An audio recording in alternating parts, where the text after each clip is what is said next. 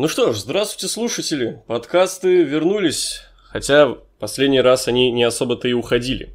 Собственно, мой сегодняшний гость – это Руслан Суперрус Серегин. Всем привет, друзья! Как уже сказали, я не просто Руслан Серегин Суперус, я еще Биг Секси, мать вашу папа. Привет девчулечкам, привет мальчушечкам. С вами Секс, с вами Огненная жара. Замечательно, замечательно. В общем, а, я не думаю, есть ли смысл в этом после такого э, приветствия, но если вдруг кто не в курсе, кто же такой Big Sexy Папа Супер Рус Серегин, можешь ли ты кратко описать вот вообще, что ты есть в нашем, так сказать, православном отечественном рестлинге? Я в нашем отечественном рестлинге в первую очередь секс-символ, как вы сами знаете. А я тот человек, кто поднимает демографию нашей отчизны. Буквально в каждом городе, где я не был бы, я везде чпокал своих любимых девчулечек. А также, когда я отдыхаю девчулечек, я выхожу на ринг независимой федерации рестлинга и чпокаю в мальчушечек, которые не боятся выйти со мной на ринг и побороться. Э, замечательно. А как же э, начался твой э, путь рестлинга? Собственно, как ты ознакомился с рестлингом, как ты э, пошел в НФР, как это было? Какой твой оригин, так сказать? Ты знаешь, это было очень давно. Многие даже, наверное, не родились в этот период времени. Я пришел в НФР. Ну, смотри, я дебютнул в 2003 году в ноябре. Пришел в НФР я за две недели до своего дебюта. А, а, я даже больше скажу, я был на самом первом шоу независимой федерации рейсинга, но в качестве зрителя. А, все было просто. Я самого детства был фанатом рестлинга. У меня отец а, в то время часто бывал за границей и привозил оттуда всякие реликты, всякие записи с рестлингом. А, и, соответственно, я уже знал, что это такое, еще до того, как стали показывать его по ТНТ с Николаем Фоменко. И я уже тогда мечтал стать крутым Халком, мать вашу, Хоганом и драть задницы. Вот. И когда я узнал, что в России появился рестлинг, я таки понял, что пора, это время мое настало, пора показать себе людям. Вот. И придя в НФР, мои мечты раскололись. А слова Вадима, который посмотрел на меня, сказал, ты, блин, худой, маленький и ни хрена не накачанный, поэтому идти-ка ты смотреть рестлинг в зрительный зал, а не бороться. Вот, и поэтому все время, в принципе, так оно и осталось. Только я потолстел, но при этом все равно остался не накачанным и маленьким. Вот, поэтому все эти годы приходится доказывать, что а, если ты что-то мечтаешь, что-то хочешь добиться, надо этого добиваться, ты это обязательно собака добьешься. Вот так вот. Ага, ну то есть у тебя были вот э, кассеты с рестлингом, ага, я правильно понимаю? Да, кассеты с рестлингом были, настольные игры всякие такие э, разные с рейсингом. Вообще очень много всего связанного. То есть там отец привозил, помню, и футболки. Э, ну, все, что находил, я его всегда просил, он привозил. То есть там были очень такие даже необычные, а, знаешь, такие, как сказать, квесты, что ли, там на английском языке, он типа пытался, чтобы я английский выучил, uh-huh. а, где там задают вопросы типа, а сколько раз там был Бам-Бам Биглоу чемпионом USA э, по версии WF? И ты такой на английском должен был ответить. Ну и там и тогда такие игровые всякие вещи. А тебе что, вот. в первую очередь, тебе нравилось WCW или WWF? А, ты знаешь, я на самом деле большой поклонник и до сих пор WCW. Для меня это вот классика рестлинга. Угу. А сейчас ты рестлинг еще смотришь и смотришь-то какой? А, смотрю мало, а, но смотрю. А, преимущественно слежу за Impact, за импактом, за All Elite Wrestling, потому что там сейчас Sting, олдскульный наш дядечка – вот. И совсем чуть-чуть, совсем чуть-чуть смотрю WWE.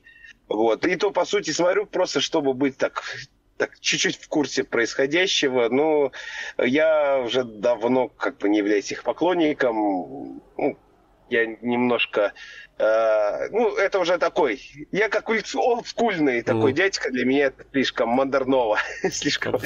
Ну, есть такое, да. А нет ощущения, вот многие сравнивают вообще ведь AEW с WCW, типа то, что оно похоже, то, что канал TNT, то, что есть некоторые даже рестлеры из WCW, вроде тоже Стинга или Арна Андерсона там. Да, да, да, да, есть, есть такое ощущение. Конечно, я не буду, не сказал бы, что это стопроцентно WCW, но э, это есть, может быть, по некому атмосфере, э, знаешь, догоняющего игрока. То есть, когда э, когда федерация, скажем так, второго уровня пытается догнать э, мировых лидеров, и при этом действительно вот э, классно смотреть на олдскулов. Там, не говоря уже о том, что э, в темных матчах нет-нет, да появится Виктория Бонни, что да. дополнительно добавляет интереса, конечно.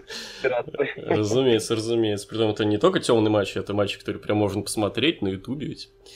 Да, ну, ну да, кстати, да. насколько я ну, помню, насколько я помню, какое-то время все-таки WCW были первыми, и WWF их догоняли, и догнали, собственно, Attitude, и там фьюдом Остина Макмена, всем вот этим.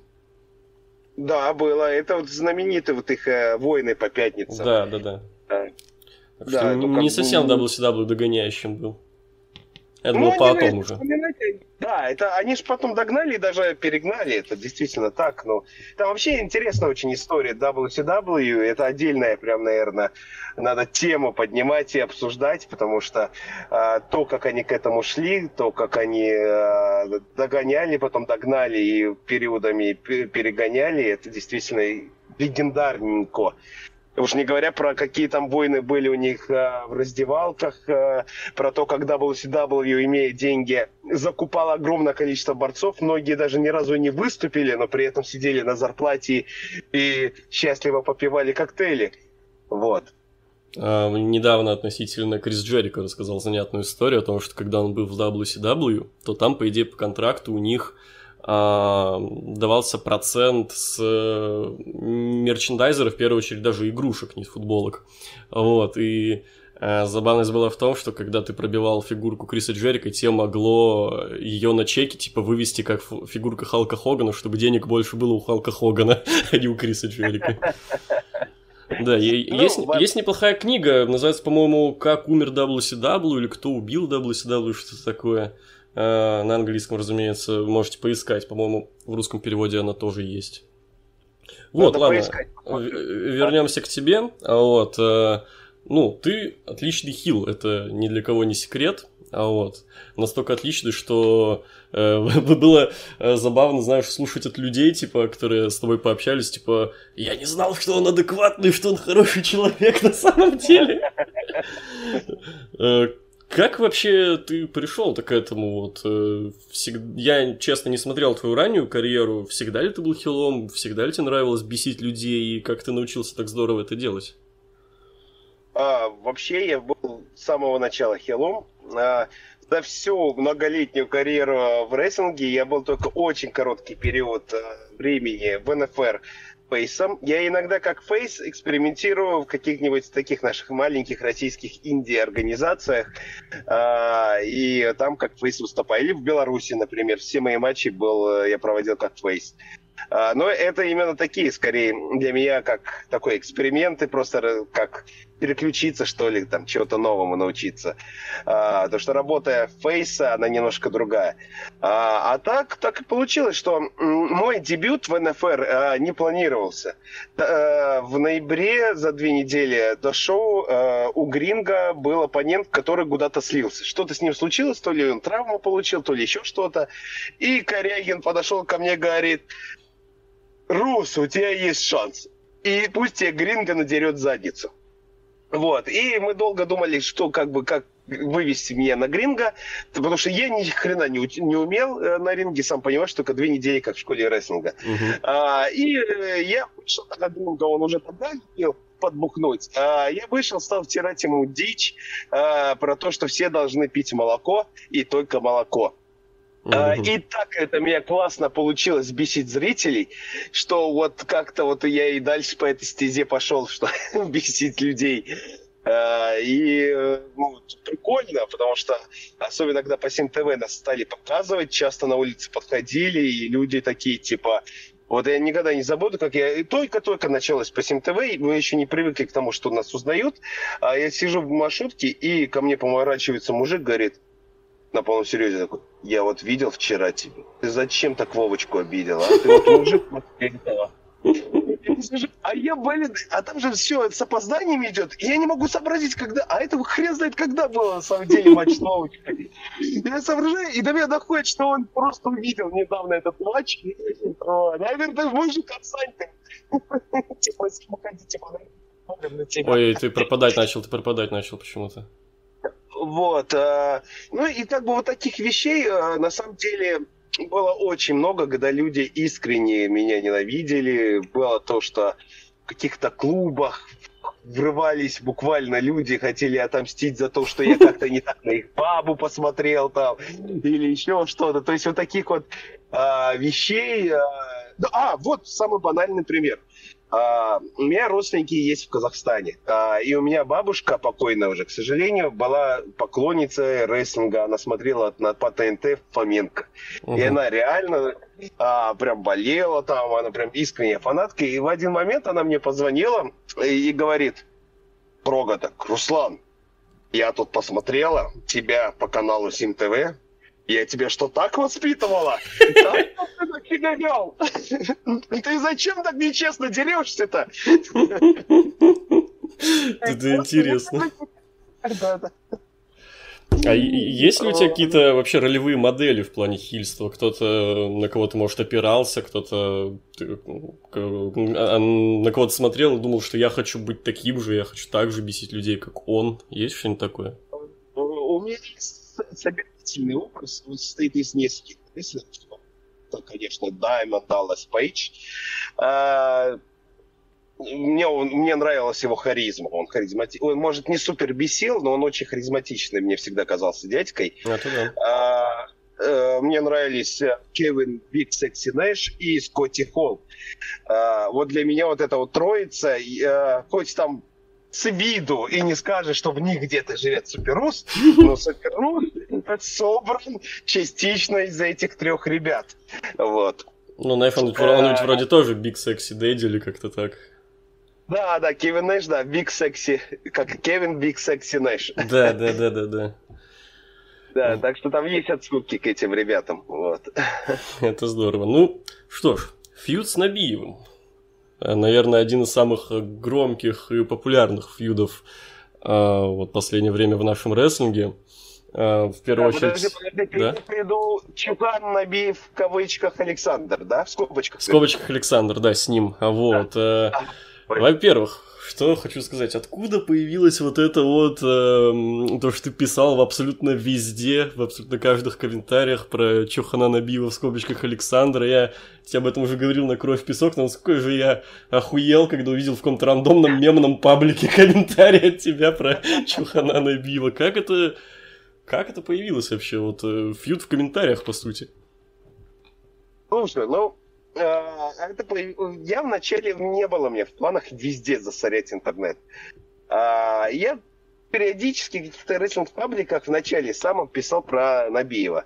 А потом мне наш судья э, Данила СБ э, как-то написал, блин, типа, чувак, ты задрал во всех рестлинг-пабликах писать про Набиева. И тут меня осенило – Ёб твою налево, а почему действительно только в рестлинг пабликах пишут? Дай-ка я засру просто. Есть контакт. Я думаю, это же в стиле Суперуса. А это как раз в стиле, чтобы его он бесил людей искренне. Я просто буду бесить тем, что я везде буду упоминать Чипана Набиева. Вот. И мне показалась эта идея интересной. А, хоть СБ наверняка даже не в курсе того, что это он мне подал эту идею, того не знаю. И я просто начал засирать все, что мне попадается в глаза. Вот везде. Мне многие люди писали, говорили, типа, чувак, а ты кто? И кто такой Чухан Набиев? Почему ты про него пишешь? Это просто рандомные, там, знаете, баб, фотография вообще незнакомая мне попалась. Я мне под фотографией пишу, ну, ты красотка, главное, типа, э, типа, влюбись в Чухана Набиева. И она такая, блин, а кто такой Чухан Набиев? Э, ну, а мы можем уже вообще э, э, обсудить, поговорить про то, как вообще зарождался этот фьюд, какие у вас были там идеи, что вы вообще делали, что планировали, может, что-то вообще не вышло, может, что-то мы не увидели. Вот вообще расскажи про внутряк этого фьюда. Слушай, ну внутряк такой, я, наверное, всех удивлю, а, не планировалось, в принципе, какого-то серьезного фьюда. А, должен был вообще такой историю расскажу. Первоначально должен был быть матч у меня с хитрых. Угу. Мы, ну как, готовились так или иначе к нему. И тут вдруг а, Чухан Набиев а, пишет мне, что типа, чувак, а, у нас с тобой матч. Я такой, ого, вот, а, типа, а до шоу остается пару дней. А, ну, какая идея? Надо тогда, ну, ничего мы перед матчем особенного не придумаем. Давай тогда в сети классику, типа, в сети посремся. Вот. А, ну, мы и посрались в сети. А потом выяснилось, что матч-то и у нас один на один тоже перенесся. Вот. А, и я уже не помню, с кем у меня вместо этого был матч. Ну, с кем-то был. Ну, не с Набиевичем. И, соответственно, вот наша вот эта вот неожиданная вот ссора, которая должна была продлиться несколько дней в сети, она растянулась вот на какой-то длительный период времени. А, и э, как бы НФР, самое руководство НФР не планировало делать какую-то там ставку. Да они, в принципе, и не делали ставку. То есть пьют а, вот этот весь сюжет и а, вот этот весь фан, то, что вокруг этого сюжета образовалось, это скорее было вопреки. Потому что это для, было сюрпризом для руководства НФР, а, что вот наша так вражда с ним вот так вот разрослась, да, то, что люди стали вдруг следить за ней. Э, вот. И как бы поэтому это было реально вопреки всему, вот так вот просто произошло, что сюжет оказался интересным, неожиданно для всех и не запланировано совершенно. Вот. Ну и матч, кстати, получился и, отличный. Такой кровавенький. Я бы с удовольствием... Мне на самом деле хочу похвалить Чухана Набиева в скобочках Александр а, чувак молодец, реально. Вот, то есть в каком-то смысле а, я вот как я себе в, в нем я себя вижу в молодости, если так можно выразиться. А, я тоже любил а, выступать вот в любых задницах мира. А, где угодно, только чтобы выступить, да, как вот он везде выступает, и это молодец, круто, в этом мне он в этом плане нравится, и мне нравится, что он на все а, готов, то есть я вот во многом, реально работая с ним, я во многом себя видел там, может быть, десятилетней давности, а, может даже и больше, ну, наверное, десятилетний, а, потому что я в рестлинге очень давно, а, и э, и честно, работая с ним на ринге, мне было комфортно, да, то есть люди разные на ринге, да, а вот с ним как-то мы быстро нашли общий язык. Сделай мясо, сделай мясо, все, пошли друг другу порвали сраки просто по самому маму не балуй. А нет ли, кстати, ощущения, то, что слегка, эм, как бы слово даже подобрать, возможно, обесценился даже немного этот фьют из-за того, что фьют был еще и за титул, экстремального вот интернет-чемпиона этого. То, что он, Набиев, очень быстро проиграл этот титул и как-то а, вообще ну, нет, нет ощущения, что это немножечко подпортило как-то ощущение? Или вообще плевать на титул, и там было важно другое, вся, весь этот трэш угар содомия? Слушай, ну давай начнем с того, что мое отношение к тому, что сейчас сделали с титулом чемпиона хардкора, крайне негативное. Угу. Я считаю, что э, вот этот формат, когда в любой момент этот титул могут отобрать, а, его превратили из серьезных хардкор боев а, которые были, э, ну, скажем так, всегда в НФР к хардкору относились неоднозначно. Ну, что ж тут кривить душой. И Вадим Корягин относился, и после Вадима. Но всегда хардкор-чемпионство, оно все равно носило серьезный характер. А сейчас это превратили в какую-то угарную садомию, где э, никто серьезно к этому титулу не относится. И э, даже так скажу, когда вот этот титул ко мне отнес, э, перекинулся, э, я же его какое-то время поддержал. А, э, тоже, опять же, руководство не планировало, что его так дол- ну, долго. Они планировали, что я чуть ли не в тот же момент его и проиграю. Я сказал, что, ребята, из вы дебилы, да? Давайте так, вы этот титул обосрете, дальше будете обсирать, но без меня. Вот, дайте хотя бы чуть-чуть добавим этому титулу веса. Вот. Им, конечно, все равно, но тем не менее, а, этот титул мне даже кажется немножко, как сказать, а, он был не важен этому фьюду, он даже, может быть, и мешал, потому что он добавлял несерьезности. То, то что делают из этого титула, это реально несерьезная какая-то а, а, за этот титул бьются все а, какие-то а, не самые серьезные персонажи как бы лучше забыть его и как бы как страшно сон. Вот. А в нашем фьюде была все-таки важность э, накала, страстей в том плане, что за мной все еще держится некий ореол, что я хардкорный борец, а наш Чухан Набиев, он все-таки, наверное, восходящая звезда хардкора, и поэтому людям больше было интересно увидеть, что мы покажем на ринге с ним. Ну да, есть такое. Ну, Вообще, э, отдельное, что хочется лично мне выделить в этом фьюде, это ваш стрим э, с вебкой, где происходили невероятные вещи. Я абсолютно всем рекомендую посмотреть этот стрим, даже тем, кто вообще не шарит, кто такой Руслан Суперрус, кто не знает, кто такой Набив, кто не знает, кто я. Вообще, просто идите и смотрите. Напомни, как его, по каким запросам на ютубе его найти? А, слушай, ну, YouTube-канал «Странная жизнь».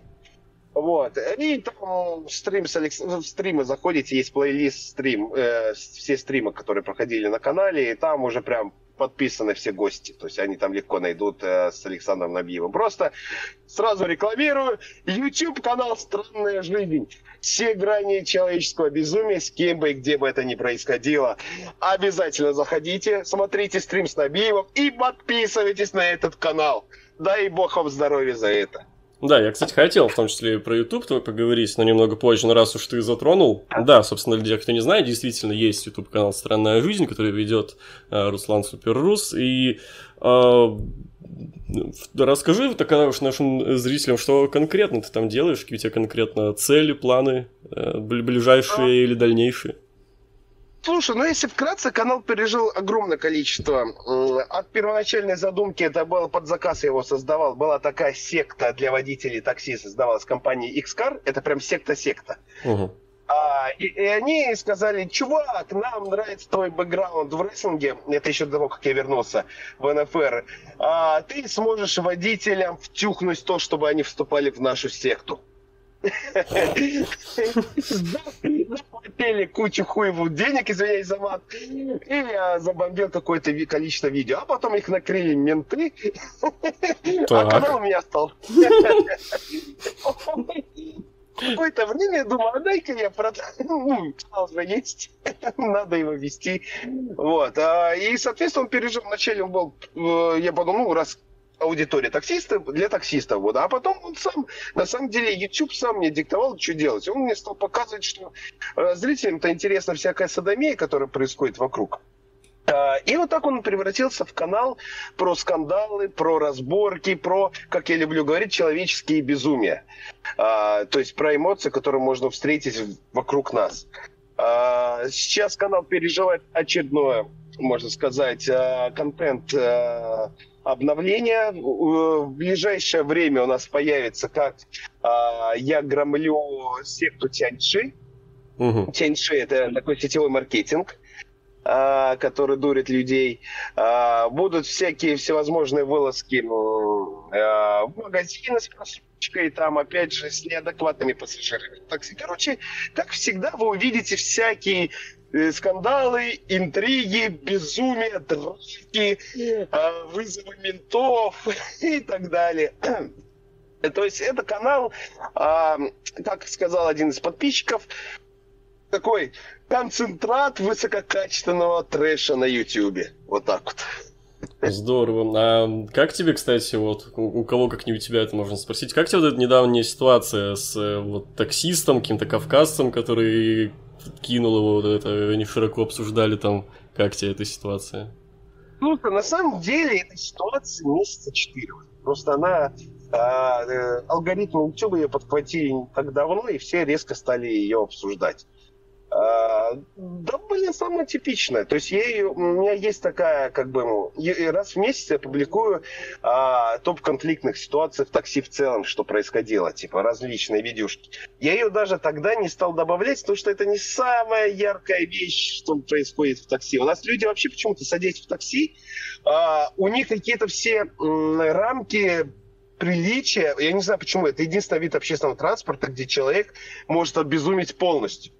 При этом это касается как водителей, так и пассажиров. И поэтому в такси у нас почему-то очень часто происходят всевозможные странные вещи. Я даже вот недавно, ну, правда, там не очень такой первый был э, Винкомом, но э, дальше по, постараюсь поинтереснее развить ситуацию. Тоже э, специально ищу таких вот пассажиров в значенных местах, чтобы развить ситуацию и показать, э, какие вообще люди, что они ждут от... Я не знаю, ну, как это объяснить, ну, сколько безумные люди попадаются в такси. Mm, то есть специально а, ищешь и... конфликтных каких-то странных людей? Да, да. Mm. Как бы это странно не звучало. Да. Ну, потому что это тема канала «Странная жизнь», поэтому я ищу странных людей. Ну да, логично. Вообще, я об этом в том числе говорил, например, на подкасте с тем же Навиевым, но, опять-таки, имеет смысл это обсудить с тобой. Эм, вот трэш и угар – это выход для нашего рестлинга, для того, чтобы стать популярным, потому что, ну, всякие трэшовые вещи, по-моему, и становятся популярными. И, там, Паша Техник какой-нибудь, вот ваш фьюд, э, когда, ну, на- наверное, я еще не видел, чтобы даже люди, которые не в теме, так э, обсуждали вот, фьют из русского рестлинга, а, как это вот произошло с вашим. Вот. Нет ли ощущения, что трэш-угар это как раз то, что нужно нашему рестлингу, то, что может сделать его популярным? Слушай, вот э, с точки зрения здравого смысла я, конечно, против всего этого. А, но с точки зрения даже моего опыта на YouTube, а, людям только это и нужно. Вот серьезно. А, если мы хотим по-настоящему серьезно, большую аудиторию собрать, а, а рестлинг это строится на большой широкой аудитории, которой интересны совершенно разные вещи, но этих всех людей объединяет одно – желание увидеть чужую... Почему? Ну, я не, поним, не знаю, как это объяснить с точки зрения психологии, но людей реально тянет на трэш, угар, на скандалы, на вот эту всю грязь. А, я же говорю, мне канал к этому и пришел. Я не, у меня не было первоначальной идеи так. Ну, просто людей тянет. Это единственное связующее звено, если даже взять мою аудиторию, все, что их связывает, это просто какое-то э, стремление посмотреть вот на этот трешняк. И мне кажется, что рестлинг, как ничто другое, может дать им это. Это то, что может объединить сейчас. Во всяком случае, а, для текущего поколения людей. Потом можно будет перестроиться, потом люди вырастут, и можно будет под их новые интересы перестроить. Рестлинг это та вещь, которую можно перестраивать и легко перестраивать. Но а, сейчас я снова покритикую текущее положение дел. Сейчас невнятными масочниками это вообще что? У нас культу мы не мексиканцы, мать вашу, блин. Откуда у нас столько масочников? А, а, невнятными сюжетами, опять же, извиняюсь, никого не хочу обидеть, но это больше к руководству, это не к рестлерам, это к руководству НФР. А, невнятным э, СССР это прикольно, но сюжеты, которые строят, у нас люди в это не поверят. У нас а, не тот менталитет человека, чтобы такое делать. Надо реально больше добавлять, с одной стороны, реальности, да, знаешь, дома два добавить. Угу. Да, вот дома два, да. Чтобы это псевдо-реалити-шоу, вот прям псевдо, чтобы это, блядь, вот да чернухи, грязных труханов вонючих серпа дать людям, вот так вот. Э, есть такое, я согласен. Вообще, в целом, если посмотреть, ну, русский народ очень любит всякое такое, и, и им обычно пофиг, постанова это или нет. Я убежден, что русский рестлинг может быть таким же популярным, как условный Версус был популярен, как сейчас какой-нибудь поп ММА там э, на Ютубе, как Дом да, 2, да. потому что это все то же самое абсолютно, только рестлинг это может сделать круче, потому что рестлинг сразу это такой формат, где конфликты, драки, вся, где можно вообще любую дичь вытворить. То есть, мне кажется, нашему человеку очень может легко понравиться рестлинг, очень легко. Да, да, только надо правильным углом преподнести. Ты вот правильно заметил. Поп ММА, посмотри, как развился. Капздец. Да, да.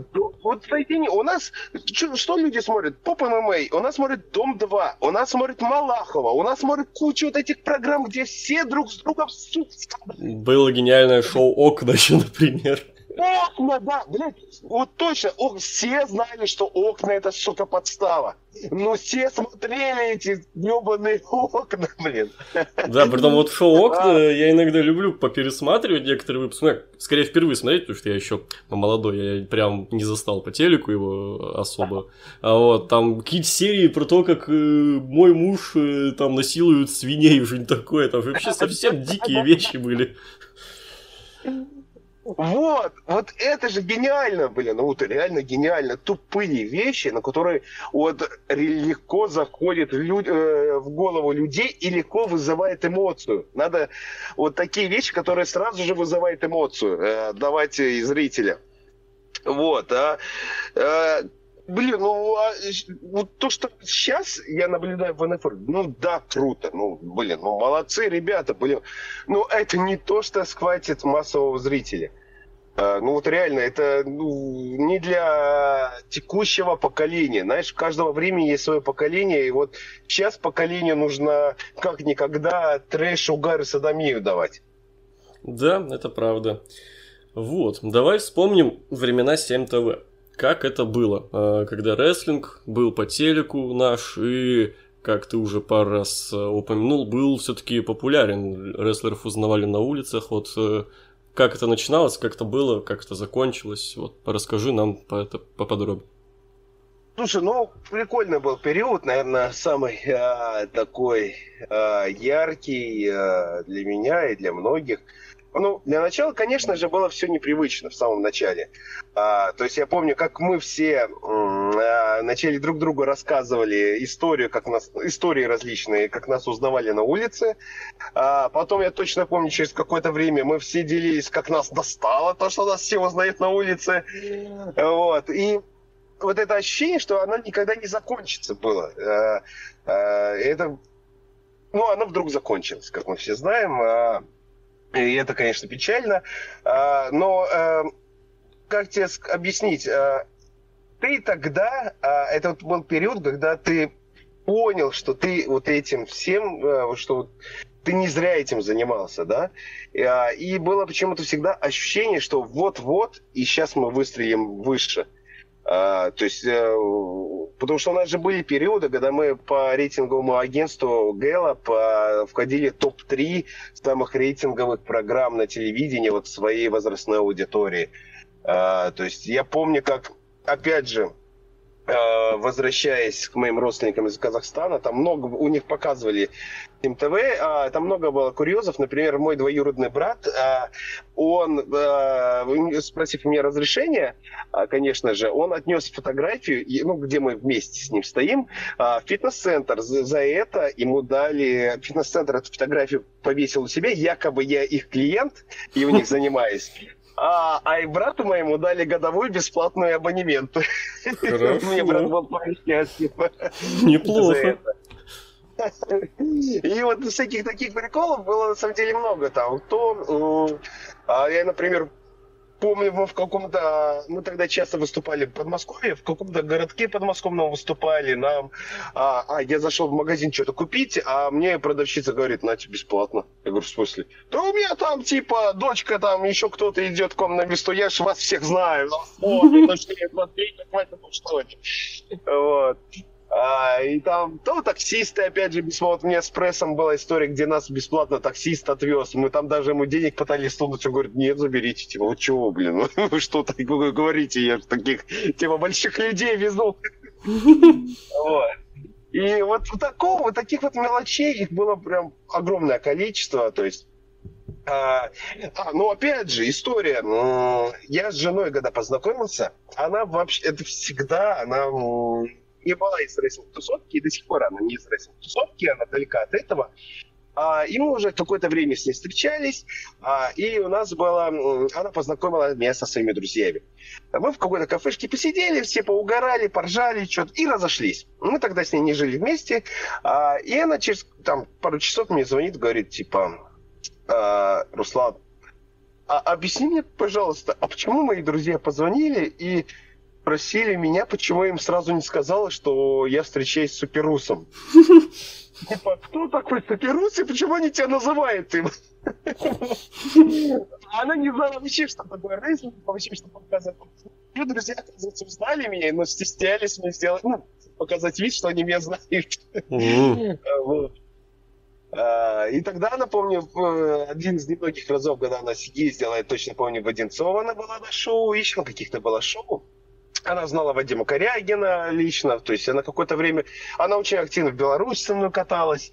А, ну, в целом она как бы далека от а, рейсинг-тусовки, но вот, а, а, вот как, я пытаюсь просто перенести атмосферу того времени. То есть у тебя постоянно возникали какие-то приколы, связанные с тем, что тебя люди знают и вот это было тяжело привыкнуть к тому ощущению, что ты человека не знаешь, а он к тебе относится как будто вот блин, ну, он же тебя смотрит по ТВ каждую неделю. А, и, понимаешь, люди вроде как тебя знают. Ну, как знакомы, ты давно виноват, ты их не знаешь, и вот эти вот какие-то казусы, когда они к тебе обращаются, как, как будто мы сто лет уже знакомы. К этому, к этому было, конечно, тяжело привыкнуть, и, конечно, это местами могло и раздражать, но спустя время я могу сказать, что я скучаю по этому периоду. Это было очень прикольно. А, это действительно давало много кучи знакомств. Э, опять же, я Серегой Троицким. У меня много периодов жизни с разными личностями. То есть с Серегой Троицким, с коррозией металлом какой-то период времени. А, и уж скрывать, тут и бухали вместе, я у него на концертах а, а, дебошем занимался. А, и как есть что вспомнить. А, там, я не помню, с какими-то рокерами еще, блин. То есть был период, когда а, можно было проснуться, а, грубо говоря, после какого-то концерта ребят, плюс-минус известных там, а, на рок-сцене, э, вообще в окружении непонятных людей, и как бы это было нормально. Ну, жизнь рок-звезд прям реально. Ну да, некая жизнь рок-звезд действительно была, и каждый по-своему вот этот период переживал по-своему. То есть я вот, например, помню Алекс Харди, а, я по большей части вот какой больше, э, как это, рок, рок-тусовкам при, э, любил в таком стиле отдыхать. А Алекс Харди, он же Джефф Харди, он, например, любил а, по большей части а, утаскивать девчуник а, после каждого шоу. А, и мы любили прикалываться, что он притаскивал вообще очень молодых, очень прям, прям как пиздец там, девочек-девочек прям. И, угу вы прям прикалываетесь, что ты прям как, это, как дочек, что ли, своих. То есть они тебе вообще годятся. Неплохо, неплохо. Ну, свои были приколы. То есть каждый этот период переживал по-своему. И, ну, я говорю, то есть это было прям золотой период. И я могу вечно рассказывать. Это тоже надо как одна из тем, которую можно просто отдельно посвятить. По годам просто. А были ли это сытные времена в плане денег? Э, ну, вообще такая тема закрытая, на самом деле, э, в НФР. И, э, ну, скажем так, этот период был, наверное, и лучше, ну, по большей части, конечно же, лучше, чем сейчас. Как бы, Э, ну, мы не были миллиардерами, скажем так. Я вот так завалированно скажу. Uh-huh, uh-huh. Мы не были миллиардерами, а, но было лучше, чем сейчас. Uh-huh. Хорошо, хорошо. Такой ответ устраивает. Вообще, ты же, по сути, застал ну, чуть ли не всю историю нашего отечественного рестлинга, как ты сам сказал, то, что ты был и на самом первом шоу ФР как зритель, и очень быстро появился как активный рестлер. Вот. Э, как было, ну, вот именно в древние времена, до 7 ТВ, еще там в нулевых, вот э, э, это что же, очевидно, были совсем не сытые времена, совсем не популярные, и как это может отличаться от нынешнего времени, были ли какие-то забавные моменты, казусы, истории, вот уже давай опустимся еще глубже в рестлинг историю нашу. Слушай, ну тогда на самом деле это, а, тогда и сейчас это тоже небо и земля, а, тогда это был клуб по интересам. Вот прям такой клуб любителей рестлинга, вот прям настоящий. То есть все приходили с одной стороны потусить, с другой стороны это были все-таки жесткие тренировки, э, которые устраивал Вадим Корягин э, по своей канадской системе. Вот. Но, тем не менее, это все-таки была тусовка друзей. И воспринималось тогда это действительно как тусовка друзей. Э, то есть это вот прям клуб по интересам, когда мы можем... Знаешь, как... Может быть, можно сравнить с э, Советским Союзом, с 80-ми годами, когда рок-музыку слушали, когда рок-н-ролльщики тоже они воспринимались как такие некие изгои общества.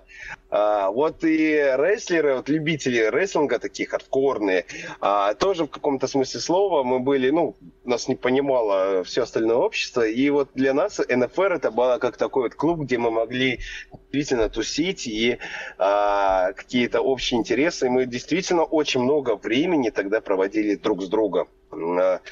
А, это мы были, можно сказать, полноценной семьей. То есть э, мы вот у меня куча историй, как там а, прессом я дома оставался, там а, я у пресса в Беларуси непонятно как оставался, то есть там, я не знаю, там чуваки, которых уже, наверное, никто не вспомнит, как они, мы там все где-то пересекались. Ну, то есть реально вот этого куча было приключений, но это все именно тусовка.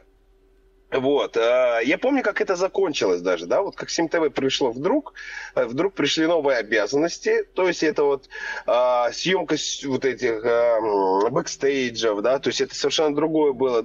Мы тогда этого не умели. Я помню, вот реально я помню, как а, история жизни, когда Вадим Корягин с камерой, мы с ним, а, до, наверное, до часу ночи писали бэкстейдж со мной. То есть мне было это непривычно, когда речь, я не мог как вот сейчас я бы, наверное, бы, там, не знаю, за 10 минут быстро сказал бы, и все нормально. Для меня тогда было впервые, и мы вот это вот пол, там, с 10 вечера до полуночи сидели, это перезаписывали постоянно, чтобы это ну, было действительно качественно. И вот, вот такие вот моменты, они быстро отбили, наверное, часть тусовки, да, хоть она и оставалась тогда, а, вот эта вот дружба, а, но тем не менее она по чуть-чуть превратилась в работу, когда ты уже должен, появилась мысль о том, что надо делать что-то профессионально, не просто тусить, да, а делать уже профессионально какие-то вещи, чтобы зрителю это заходило.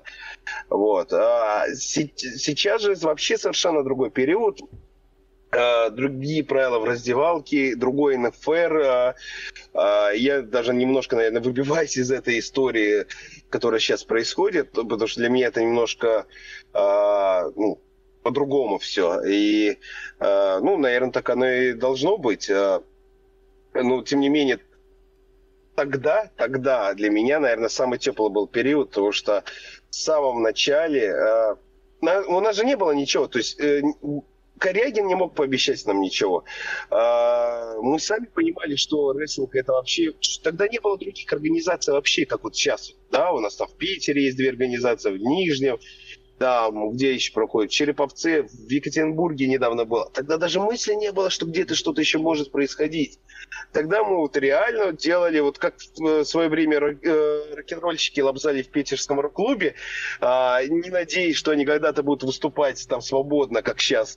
А, так и мы выступали, там, делали рестлинг в Капотне на дырявом э, ринге, который еле-еле разваливался, в одежде непонятно какой, которому у нас денег не было на эту одежду а, там, ну, мы это делали, да, и мы даже не задумывались о том, что что-то у нас там получится в дальнейшем. А, а, и вот это, наверное, вот а, отсутствие вот, то есть, как сказать, а, отсутствие надежды на то, что это когда-то выльется во что-то большее, давало нам вот эту вот незабываемую волшебную атмосферу, что мы просто получали по фану, работали на ринге. Вот просто получали удовольствие. Вот так вот. Замечательно. Дай бог, чтобы в итоге реально получилось как с э, рок-клубом, что это действительно станет чем-то прям большим и будет собирать стадионы. А вообще, чем, э, в чем главное отличие рестлера тогдашнего от рестлера нынешнего, который вот занимал, занимается рестлингом сейчас, научился рестлингу сейчас? Вот в чем главное отличие этих двух рестлеров? Хороший вопрос. Это попробую ответить более, э, как сказать, понятным языком. А, сейчас все-таки рестлинг сейчас претендует а, на что-то такое профессиональное, да, то есть НФР сейчас пытается а, э, представлять из себя профессиональный промоушен а, и, соответственно, требует от рестлеров рестлеров держаться определенных рамок, как с профессиональной точки зрения, так и э, с этической, что ли. То есть рестлер, ну, рестлер это профессиональная единица для НФР. А тогда же рестлер это было, ну, я опять же скажу, что это был рок-н-ролл. Тогда хочешь быть, вот кем ты хочешь быть, тем ты и будешь, да, там, что хочешь ты на ринге делать, то ты и будешь делать на ринге. А, потому что Корягин все-таки в первую очередь э, э, тренировал, да, он чуть уже в РС-7 ТВ он стал сюжеты полноценно писать, а тогда это было все прям по фану. Сейчас же нет, ты так просто не выйдешь на ринг. А, ты сейчас ты очень сильно зависишь от планов на тебя руководства НФР. Сейчас я не могу себе позволить сделать что-то сумасшедшее, потому что я знаю, что это будет прям последнее то, что я сделаю в НФР. Потому что завтра мне скажут до свидания. Вот так вот. Угу, хорошо. Это хороший ответ. Вот, давай эм, для того, чтобы опять же, возможно, этот подкаст заинтересует некоторых а, новых фанатов, а такое часто бывает с моими подкастами. Давай порекомендуем а, какие-нибудь вот матчи а, твои, для того, чтобы человек э, проперся окончательно и понял, вот что за рестлер Руслан Суперус. А, ну, во-первых, я бы даже не матчи, в первую очередь для меня, наверное, э, вот если делить карьеру на два этапа, ну, сейчас третий даже так. Угу. Давай так, первый этап начальный. А, а, матчи, это, конечно же, что у нас? А, хардкор-матч мой с Вовочкой, а, который сейчас известен как Владимир Кулаков. Я к нему с очень большим уважением отношусь. И у нас, кстати, с ним очень по многим вопросам в плане рестлинга, его развития сходятся мысли. А, я знаю, что этот человек болен рестлингом э, не меньше, чем я, а то и больше. И матчи, у меня было мало с ним матчей, а но все они замечательные. И вот хардкор матч, э, блин, какой-то год, 2004 год, э, не помню, где он проходил, э, но за титул хардкорного чемпиона, это, наверное, классика первой половины моего моей карьеры, скажем так, э, в рестлинге. Если вы этот матч увидели, то вы увидели большую часть моих матчей в образе Суперуса. Далее. Вторая половина карьеры, это даже, наверное, лучшее, что могло быть, это мой сюжет со Старбаком. Это отдельная песня, этот сюжет мне приснился, и я его сразу же записал, когда проснулся переслал руководство НФР тогдашнему, и НФР поддержали, им понравилась идея, и мы замутили этот сюжет. А, и, соответственно, там же всплыл потом, как вторая часть, э, антагонист мне Старбак. А, и мне очень понравилось вот эти два матча. Это действительно мне они действительно были интересными. Сюжет вот, приснился? Да, да реально. Угу. Я не знаю, как это объяснить, но а, вот это, тогда а, он при, именно приснился. Тогда, когда я записывал этот сюжет, была условная девушка, не было тогда еще понятия Нади, условный противник. А, но и это прям вот приснился, и я тогда помню, как я написал Букеру, говорю, что у меня есть идея сюжета, он в стиле реалити будет, и его надо снять и сделать, как будто это по-настоящему происходит. Тогда же много было, что снято было uh-huh. типа на телефон, типа, ну то есть это вот именно как раз вот то, что мы с тобой говорили, да, что-то да. такое дома 2. А, и вот мне почему-то кажется, что он тогда и хорошо зашел именно за счет того, что он казался по-настоящему. Вот, а, вот. Потому что и вот эти все действующие персонажи, они сами случайно... Вот Надя, эта девчонка, она же реальная фанатка рестлинга. А, я ее случайно совершенно, мы тогда, я и Славик Скубин, случайно совершенно с ними познакомились. И я тогда сказал, давай поучаствуешь в сюжете. У меня как раз планируется сюжет и она согласилась. А потом появился Старбак, его порекомендовал э, Иван Марков Локомотив для этого сюжета. А, я сказал, ну, прикольно, чувак, как бы я его, я не знал Старбака, но я говорю, я доверяю, если ты считаешь, что а, он хорошо отработает, то давай. появился Starbuck, и вот мы вот эти все сюжеты, мы постоянно, там много-много было бэк бэкстейджев, которые мы снимали постоянно, и они все снимались именно реально вот в реалити, то есть где-то на телефон, где-то приезжал оператор с камеры, как будто мы с этой Надей гуляем, историю любви снимаем, как мы с ней там влюбляемся в друг друга и так далее. То есть это все было вот реально, это все мне приснилось. Я не знаю, как это объяснить, но реально я проснулся, я записал. То есть вот так вот. Ну ты э, Менделеев. Ну да, да, да, как Менделеев. Вот. Так, хорошо, со Старбаком дальше что? Э, заметь, я ничего не сказал про Биг Секси Папу и так далее. То, что несмотря на то, что почему-то э, этот персонаж юмористичным всем очень много кому понравился. Э, он мне никогда особенно не нравился. Это была такая идея э, переключиться от Суперуса, э, просто чтобы подчеркнуть дополнительное вдохновение, когда я устал от Суперуса. А, и а, этот персонаж, а, мне его постоянно навязывают. Хотя, а, ну, мне он не, очень нравится. Я считаю, что это как эпизодический э, персонаж, он может, имеет роль быть, но не как постоянка. А, и из таких каких-то вещей, то есть что тогда могло быть, эм, помимо Старбака? А, ну, конечно же, э, блин, Белоруссия у нас, по-моему, нигде ничего не зашла.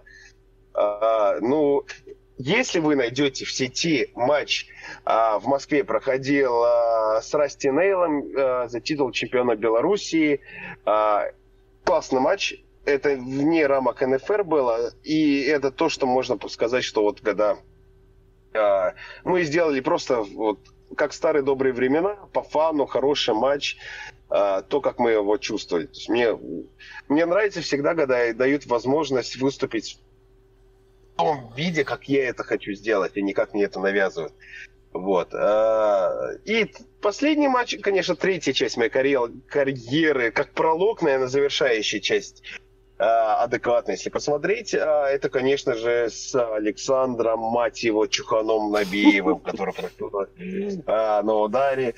А, это классика хардкора, при том классика и Набиевского, и Суперрусовского. То есть это вот такая вещь, которую вот не стыдно показать и рассказать, как вообще в целом сюжет, так и сам матч. Как бы я надеюсь, что мне еще удастся поработать с ним, мне понравилось, и респект ему большой. Вот так вот. Я тут, знаешь, какую мысль себя поймал? А, а, от тебя есть некоторый такой какая-то схожесть, знаешь, э, с кем?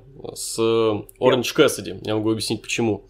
А, когда смотришь на Orange Cassidy, видишь его в сюжетах, э, э, видишь его в сегментах, то почему-то не возникает мысли, что это крутой рестлер. Возникает ощущение, что это какой-то юмористический, в первую очередь, персонаж, какой-то несерьезный. Но потом он а, вступает в матч, и ты такой, о, да, это прям это серьезно. И вот как будто от тебя тоже что-то такое есть. Нет ощущения такого? И, ну, да, да, я соглашусь. Э, то, что мне, а, ну, помимо того, что мне навязывают очень сейчас активно, особенно юмористические персонажи, а, если их даже не навязывают, я сам, в принципе, люблю. Просто я считаю, что надо не перебарщивать с этим, просто с элементами юмористического чего-то ну такого делать. В Сантино Морелло превращаться тоже не круто, есть такое. Да, да, Сантин Варелло не очень круто превращается, просто нужно это как вишенка на торте, да, пикантности добавлять. Угу. А, и это уникальности даже добавит твоему персонажу. А, это да, но быть а, даже не Сантино Морелло, а такой был странный персонаж WCW маэстро, вот превращаться в маэстро неохота. А, а, и э, на ринге, на ринге, да, я стараюсь все-таки действительно придерживаться. Я всегда считал, что Суперус это серьезный персонаж на ринге. Вот. Да, это правда. ну что ж, как ты уже сказал, нынешний этап твоей карьеры это скорее пролог. Ну вот. Э, Или эпилог. Я не знаю, как правильно выразить. Что у нас в конце? В конце эпилог, пролог. пролог. Или эпилог. Кстати, я что-то сейчас тоже. Пролог, по-моему, все-таки. По-моему, все-таки в конце пролог. Ну вот ну, ты уже, очевидно, можешь считаться легендой нашего рестлинга, потому что ты тут э, очень давно, ты пережил, можно сказать, многих, многие уже закончили, ты все еще здесь, все еще делаешь и делаешь хорошо, более-менее даже регулярно, э, ну что более-менее, в принципе, регулярно, вот. И э, каким ты видишь этот пролог? Что ты для себя хочешь дальше и Будешь ли ты после, когда ты хочешь завершить карьеру, если это произойдет, то как ты для себя видишь идеальное завершение карьеры, например, или хочешь ли ты после этого оставаться как тренер, вот что ты видишь вот для себя вот в ближайшем или далеком будущем, когда вот это вот будет уже конец? Слушай, ну, выступать я планирую, на самом деле, а, пока хоть как-то маломальски это позволяет здоровье. Угу. Одновременно я не могу делать матч, который я делал раньше. Ну, давайте, я сам честно к себе отношусь, я ну, не могу подтянуть какие-то действительно серьезные большие матчи. А, уж так вот как-то сложилось и а, отразилось а, и рестлинг карьера, и а, долгие всевозможные а, злоупотребления различными веществами и алкоголем в первую очередь. Все это отразилось, и спустя годы, ну, а, тем не менее, пока я могу позволить себе что-то как-то выступать, я как Терри Фанк, а, Рик Флэр и прочие олдкулы э, буду стараться все-таки хоть что-то, но показывать. Тем более, что там, где ты не можешь показать техникой, ты можешь отыграть это персонажем и просто вытянуть на этом. А, так я считаю плане тренерства, слушай, ну мне было бы интересно действительно что-то показать именно молодежи в плане, может быть, актерское мастерства, то, чего у нас всегда в НФР не хватало. О, это да, кстати. А, и никто серьезно этим не занимался никогда в НФР. А здесь я бы мог действительно что-то дать молодежи и э, вполне возможно когда-нибудь параллельно с выступлениями я это буду а, Э, как-то реализовывать. Э, надеюсь на это. Потому что это действительно мне интересно. Что-то передавать дальше. А, и чем бы мне хотелось бы, да, э, ну, мне вот честно, вот давай вот прям откровенно, а, мне хотелось бы, как любому человеку, наверное, войти хоть чуть-чуть, но в историю нашего отечественного рестлинга. А, я честно не уверен, что я в нее войду на данном этапе. Но я надеюсь, что у меня будет возможность хоть в каком-то виде побороться за главный титул независимой федерации рестлинга. Это вот та мечта голубая, которая у меня была и остается э, вступить хотя бы в гонку за этот титул. А ты в гонке а, даже никогда не был, по-моему, или был? Не, никогда не был в гонке. Ага. То есть за главный титул э, именно НФР никогда не был. То есть там, да, в Белоруссии был. Э, в НФР это что мне? Три раза в чемпион в парных боях, три раза в хардкор боях, один раз вот это 24 на 7, э, ну, и, да. в принципе, все. вот. Э, поэтому вот я надеюсь, что вот мой вот этот пролог закончится чем-то таким, ну, хотя бы в гонке поучаствую. Угу, угу, это интересно. Вот эм, Смотри, есть э, два примера в мировом рестлинге. Пример Криса Джерика и пример Гробовщика. А, Крис Джерика заявлял о том, что ну, вы никогда не узнаете, какой мой матч последний. Так, ты пропал, дружище. Алло, ага. алло. Да, а, Крис Джерика заявил о том, что вы никогда не узнаете, какой вот мой матч последний. Ой. Так, алло. Во, во, вот, сейчас тебя.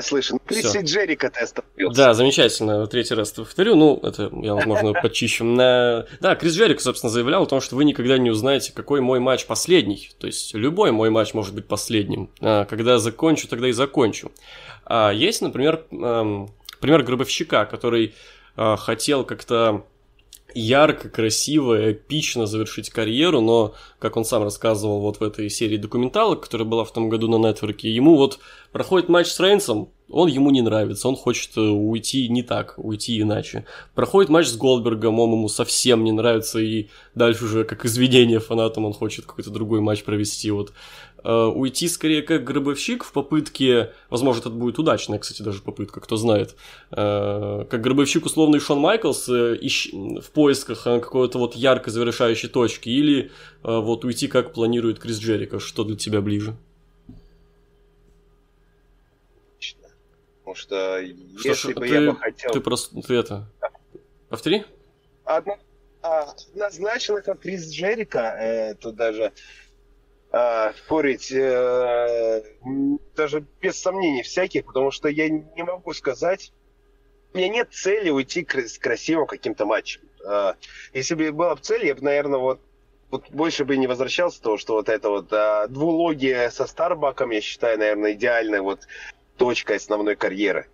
А, такая вот прям ну, интересная история вражды. А, а вот а, я просто действительно, я не знаю, когда вот окончательно я вдруг все а, скажу, что я дальше не могу. Вот, вот я не знаю. Мне э, пока я получаю кайф на ринге. Э, вообще я сейчас даже для меня сейчас вот моя установка, что э, я понимаю, что я не знаю, когда окончательно организм скажет все харе, чувак. А, поэтому каждый раз, когда я выхожу на ринг, я реально получаю кайф. Вот я стараюсь получать кайф от этого дела. А, и пофиг, а, даже несмотря на то, что нам придовый сейчас сюжет даже с серпом и молотом, который мне прям аж коребит вот это все страхование, честно, мне прям прям передергивает от этого сюжета. А, пофиг на это. Я понимаю, что а, дальше, может быть, уже ничего не будет. Поэтому пока есть возможность, я от этого кайфую, и я действительно не знаю, какой матч будет последний. Для меня главный пример в истории рестлинга то, что сколько бы лет вот с тобой, твоим персонажем не было чего-то такого странного, ты всегда можешь ворваться с двух ног и заявить о себе как о клевом рестлере, это персонаж Дастина Роудса, который Голдост, который в WWE столько лет какой-то херней занимался, и потом первый же матч вне WWE, и это пять звезд против Коди Роудса. Да, да, да, да, что-то есть, кстати, такое. Да. Слушай, приятно пообщаться с человеком, который очень хорошо знает э, э, рестлинг-индустрию.